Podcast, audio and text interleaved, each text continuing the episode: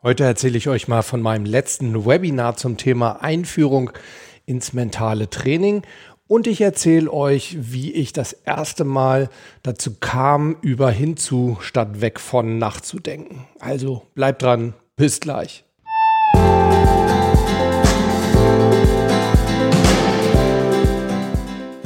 Willkommen bei Performance gewinnt, deinem Podcast für Spitzenperformance und mentale Stärke.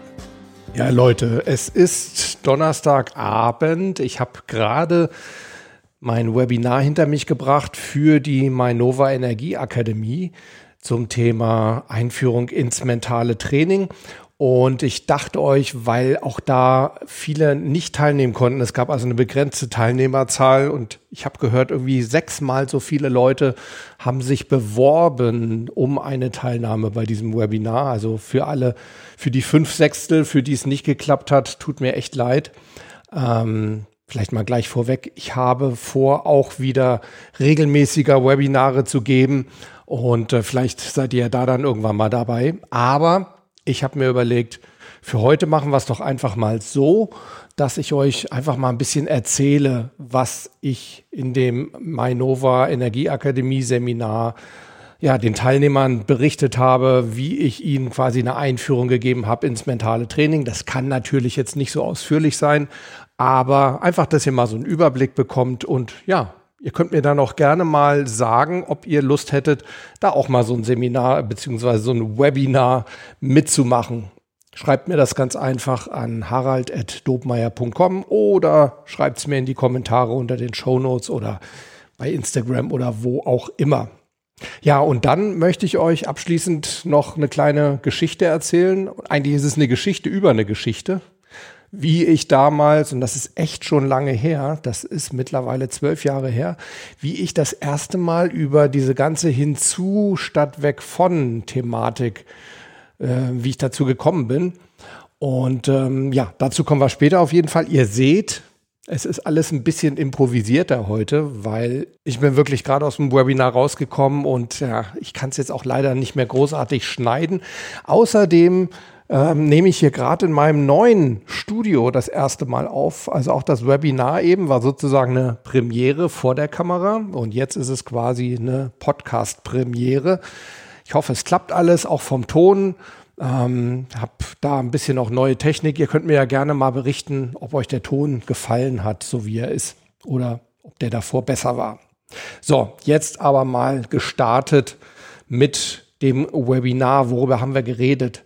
Ich habe erstmal so ein bisschen erzählt, und das ist mir auch wirklich wichtig, was mentales Training eigentlich nicht ist, weil da gibt es extrem viele Missverständnisse. Also ganz wichtig, mentales Training ist keinerlei Zauber und Magie, hat also mit einem Mentalisten zum Beispiel überhaupt nichts zu tun, ja, also mit irgendwelchen Zaubershows.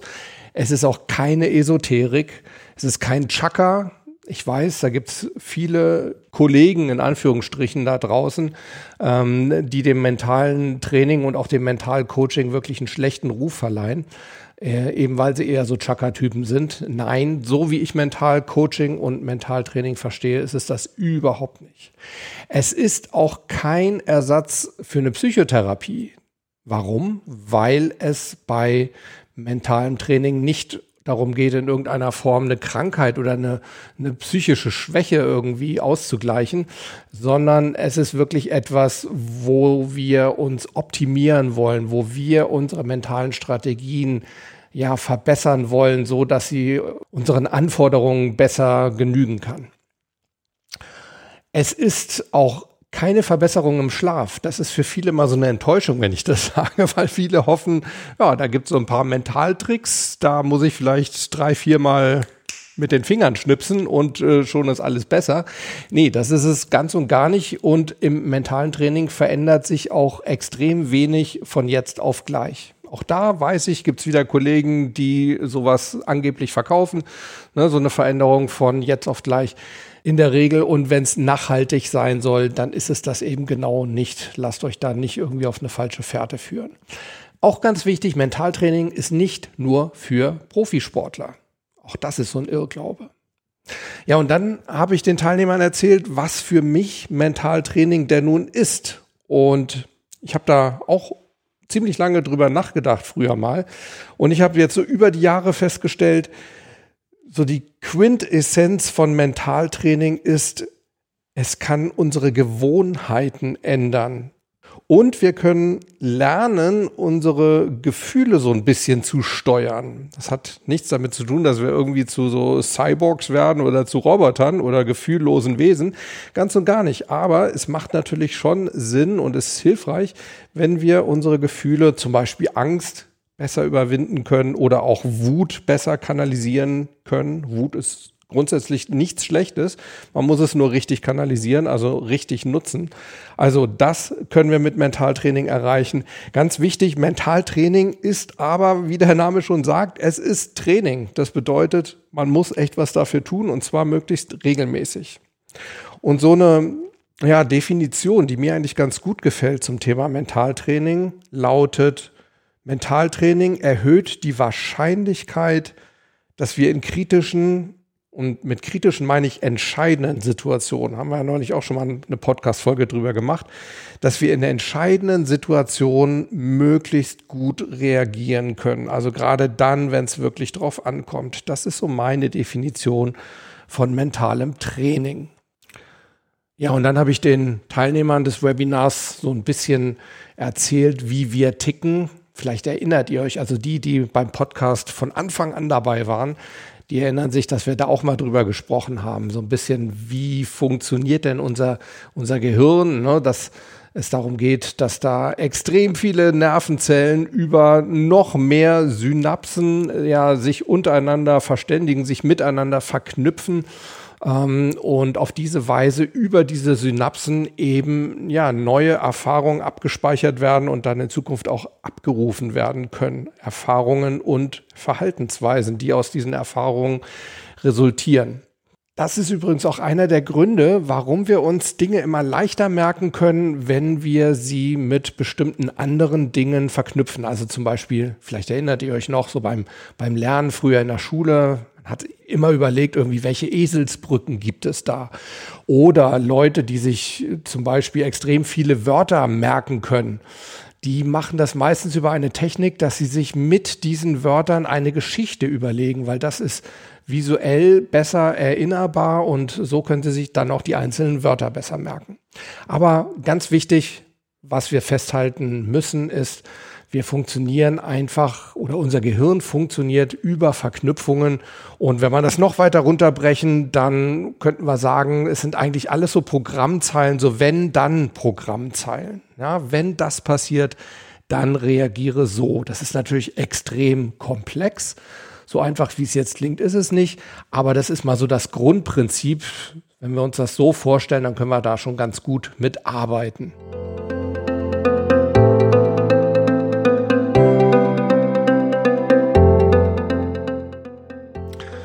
Ja, und auf der Basis dieses Wenn-Dann-Grundprinzips habe ich dann den Teilnehmern auch so ein bisschen mein Grundmodell erklärt. Denn da geht es ja auch eigentlich im Endeffekt genau darum, wir reagieren auf etwas, was wir wahrnehmen. Wir reagieren immer nur auf etwas, was wir wahrnehmen. Das heißt, wenn wir das wahrnehmen, dann reagieren wir darauf so und so. Also auch wieder lauter Wenn-Dann-Verknüpfungen. Ja, und mein Grundmodell geht quasi davon aus, dass es immer so einen Reiz gibt, also etwas, was wir wahrnehmen.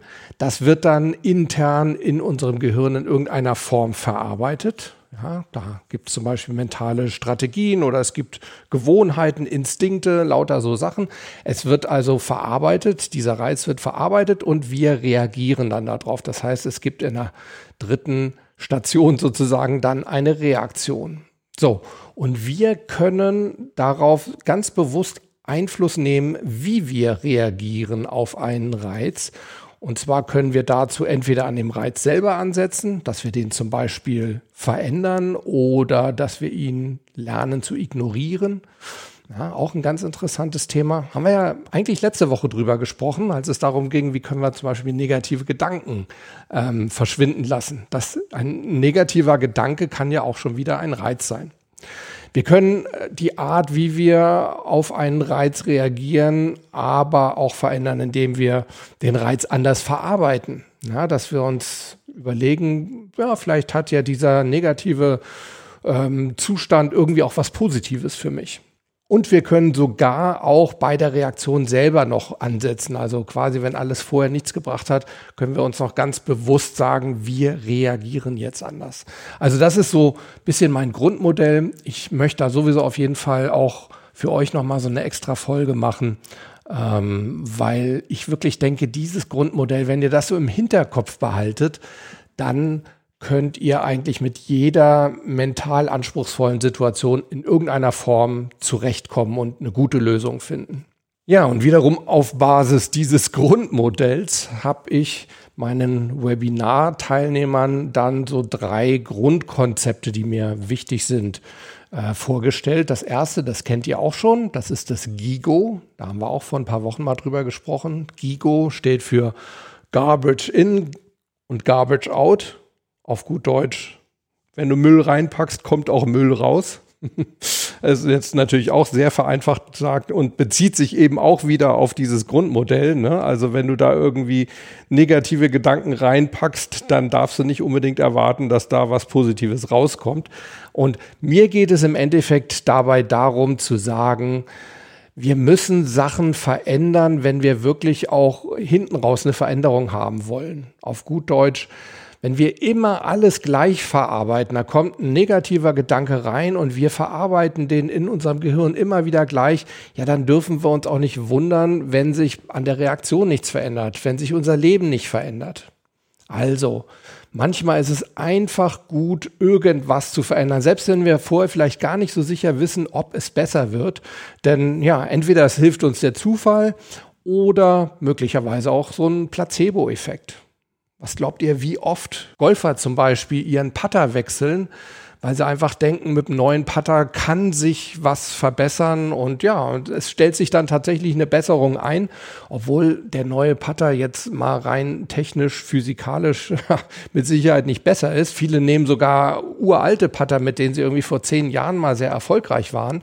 Ja, und es ist dann einfach im Endeffekt der Placebo-Effekt oder häufig der Placebo-Effekt, der dann dafür sorgt, dass sich wirklich etwas zum Besseren ändert.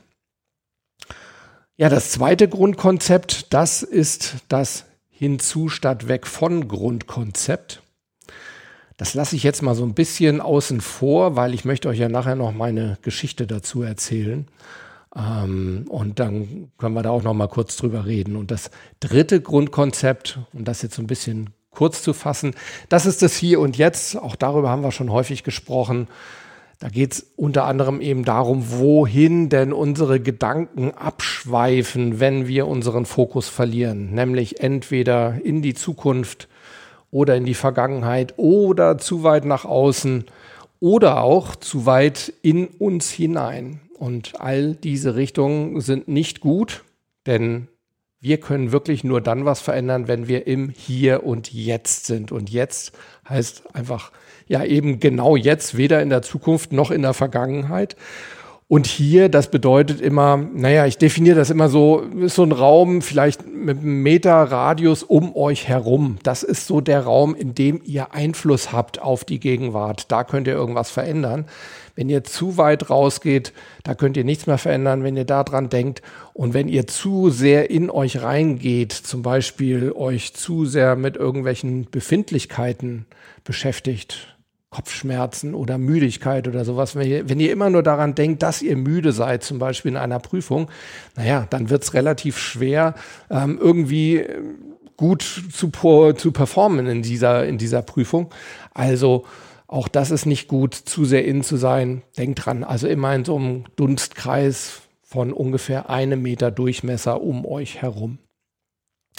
Ja, und dazu habe ich den Teilnehmern dann noch so meine zwei einfachsten Werkzeuge mal vorgestellt. Wobei das Allereinfachste, darüber haben wir jetzt gar nicht so intensiv gesprochen, haben wir aber schon hier im Podcast häufiger drüber gesprochen, nämlich das Atmen.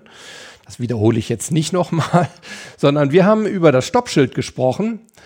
Denn oft ist es wichtig, so negative Gedanken oder Gedankenspiralen, ne, so, so Teufelskreise irgendwie einfach erstmal zu durchbrechen und zu sagen, hey, stopp jetzt mal. Jetzt wird hier nicht weiter sich reingesteigert, sondern wir starten jetzt ein neues Programm. Wir überlegen jetzt, wie wir die ganze Sache anders verarbeiten können. Also ein Stoppschild, sich einfach auch mal visuell vorzustellen vor dem geistigen Auge, ist ein ganz wichtiges mentales Werkzeug, wie ich finde.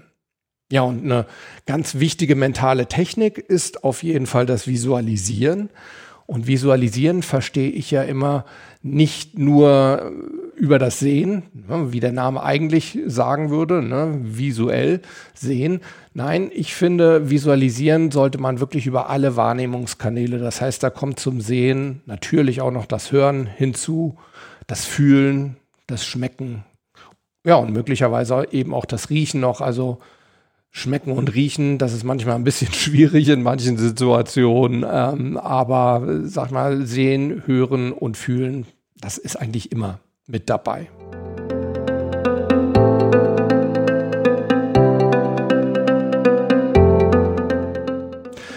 Ja, das waren so die Sachen, über die wir im heutigen Webinar gesprochen haben. Lasst mich doch jetzt doch nochmal zurückkommen zu diesem zweiten Grundkonzept, das ich eben ausgelassen habe, nämlich hinzu statt weg von. Vielleicht erstmal so kurz erzählt, ähm, was ich damit aussagen will. Ich erkläre das immer so ganz gerne über dieses äh, ja, bekannte Spiel. Stell dir doch mal vor, eine Maus, die lila ist zum Beispiel. Oder ich habe heute in dem Webinar, habe ich einfach mal so ein Bild von einem Apfel, der lauter blaue Flecken hatte, ähm, den, den Teilnehmern gezeigt. So, und dann habe ich gesagt, so, und jetzt denk mal nicht mehr an diesen Apfel mit den blauen Flecken. Das ist nämlich gar nicht so leicht.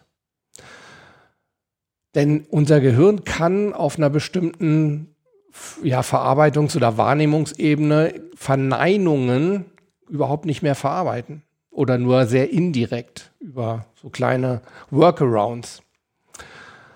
Das heißt, wenn wir uns wirklich bewusst sagen, ich will jetzt nicht an einen Apfel denken mit blauen Flecken, dann überlegt sich das Gehirn, okay, ich muss mir aber erstmal ein Bild davon aufbauen, von der Sache, an die ich nicht denken soll. Ja, und schon ist das Bild dann eben doch wieder da. Mhm.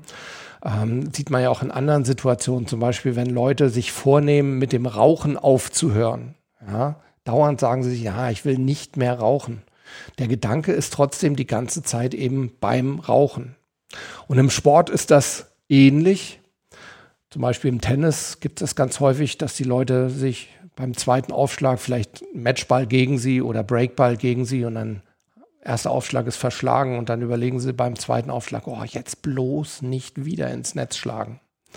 Das ist so eine typische Sache. Oder die Golfer, ne, die vorm Wasserhindernis stehen und so ein Wasserhindernis zieht Golfbälle ja wirklich geradezu magisch an. Und zwar nicht nur bei den Anfängern und bei den Amateuren, sondern tatsächlich auch bei den Profis. Und das Problem an der Sache ist, mit diesem ganzen Denk nicht daran und jetzt bloß nicht ins Netz schlagen und so weiter, das sind eben alles weg von Strategien. Das heißt, wir wollen von etwas wegkommen. Und das wird eben schwer, weil wir es eben, wie ich eben erklärt habe, nicht aus dem Kopf bekommen können. Und die Lösung ist tatsächlich darin zu finden, ja, in einer weiteren goldenen Regel des mentalen Spiels. Und die lautet, wir können bewusst immer nur an eine Sache denken oder auch nur eine Sache bewusst machen. Unbewusst, anderes Thema. Ähm, aber bewusst können wir wirklich nur eine Sache machen zurzeit oder eben nur an eine Sache denken. Und das ist ein riesengroßer Vorteil. Ja, wir können also nur seriell denken, immer eins nach dem anderen. Wir können nicht parallel zwei Sachen gleichzeitig denken. Und dadurch können wir einen negativen Gedanken ganz einfach dadurch auch aus dem Kopf bekommen, indem wir ihn ersetzen, indem wir an etwas anderes denken. So einfach ist das. Hatten wir ja auch letzte Woche schon intensiv drüber gesprochen. Brauche ich jetzt nicht zu wiederholen. Ähm, aber das ist im Endeffekt der Ursprung von hinzu statt weg von. Ja, also wenn wir uns einen anderen Gedanken suchen, der den negativen Gedanken ersetzen soll, dann sind wir eben nicht mehr auf einer Weg von Strategie, sondern wir sind dann unterwegs auf einer Hinzu Strategie. Ja, und jetzt zum Abschluss möchte ich euch ganz gern noch die Geschichte erzählen, über die ich das erste Mal wirklich so ganz bewusst über diesen ganzen Hinzu statt weg von Komplex nachgedacht habe. Und das war tatsächlich vor zwölf Jahren, ziemlich genau vor zwölf Jahren im Sommer 2008, denn da waren die Olympischen Spiele in Peking und ich saß als sportbegeisterter Mensch vor dem Fernseher und habe das Halbfinale im Degenfechten der Damen geschaut. Und da kämpfte die deutsche Britta Heidemann gegen die Südkoreanerin Shin Alam. Und nach der regulären Fechtzeit stand es 5-5. Das heißt, jeder hatte quasi fünf Treffer erzielt. Ja, und dann ist es so, dann geht es in eine Verlängerung. Und dann gilt dort die Sudden Death Regel. Das heißt, derjenige, der als erstes einen Treffer landet, der hat dann gewonnen. Es gibt aber im Fechten noch eine Extra-Regel, die finde ich ziemlich bizarr, aber sie ist nun mal einfach gültig oder war damals gültig. Ich weiß gar nicht, ob sie es noch ist. Und diese Regel lautete, es wird vor dieser Verlängerung ausgelost, wer den Kampf gewonnen hat, wenn auch die Verlängerung unentschieden ausgeht. Also wenn keiner der beiden Fechterinnen in der Verlängerung einen weiteren Punkt erzielen kann. Ja, und diese Auslosung, die hat die Südkoreanerin Shin Alam gewonnen. Und da könnte man ja jetzt denken, boah, das ist ja schon mal die halbe Miete zum Sieg, oder? Ich meine, die muss ja jetzt eigentlich wirklich nur noch zusehen, dass sie nicht getroffen wird. Und genau da liegt eben das Problem. Denn einfach mal zuzusehen, dass man nicht getroffen wird, na Leute, was ist das? Ja, das ist wirklich ein Musterbeispiel einer Weg von Strategie. Und genau so liefen diese extra 60 Sekunden auch. Also es gab mehrere Doppeltreffer, das heißt, da treffen beide Fechterinnen dann gleichzeitig. Aber man hatte immer so ein bisschen das Gefühl, die Shin Alam, die versucht eigentlich nur zu verhindern, dass Britta Heidemann einen Wirkungstreffer, also einen Einzeltreffer landet. Letzten Endes war es dann tatsächlich so, dass Britta Heidemann wirklich in der aller, aller, allerletzten Sekunde diesen einen Einzeltreffer landen konnte. Das heißt, sie hat diesen Kampf mit 6 zu 5 nach Verlängerung gewonnen. Und zwar in erster Linie deshalb, weil die Südkoreanerin einfach gar nicht versucht hat, einen Punkt zu landen, denn das wäre eine Hinzu-Strategie gewesen, sondern sie hat stattdessen einfach versucht zu verhindern, dass Britta Heidemann einen Punkt macht. Sie war also auf einer Weg von Strategie unterwegs. Ja, und es hat sich nicht gelohnt. Und das war tatsächlich für mich damals der Ursprung all meiner Überlegungen, warum hinzu so viel besser ist als weg von. Und in diesen zwölf Jahren habe ich bei so vielen Klienten gesehen, wie schädlich eben eine Weg von Strategie ist, in den unterschiedlichsten Situationen. Nicht nur im Sport, sondern auch im Geschäft, bei Auftritten, bei Verhandlungen, äh, im Privatleben. Weg von ist in der Regel immer die falsche Maßnahme. Ja, Leute, das wollte ich euch einfach heute nochmal so mit auf den Weg geben. Eine kleine Anekdote. Und ähm, ja, wie gesagt, mich würde wahnsinnig interessieren, von euch zu erfahren, wäre so ein Webinar für euch interessant? Denn dann würde ich vielleicht mal so ein extra Webinar wirklich nur für euch Podcast-Hörer in die Wege leiten. Also ich werde auf jeden Fall Webinare geben. Ähm, das mache ich eigentlich ständig. Ähm, es starten jetzt eben auch wieder neue, aber dann würde ich wirklich für euch mal ein spezielles Performance-Gewinn Webinar zum Thema Einführung ins mentale Training geben. Also lasst mich das wissen. Ihr wisst ja, unter der E-Mail-Adresse harald.dobmeier.com in die Kommentare unter den Show Notes oder gerne auch auf die Mailbox unter 06173 608 4806. Ja, irgendwie findet ihr mich immer und ich freue mich von euch zu hören. Ansonsten bleibt bitte gesund und bleibt Gewinner. Wir sprechen uns nächste Woche. Bis dahin, ciao.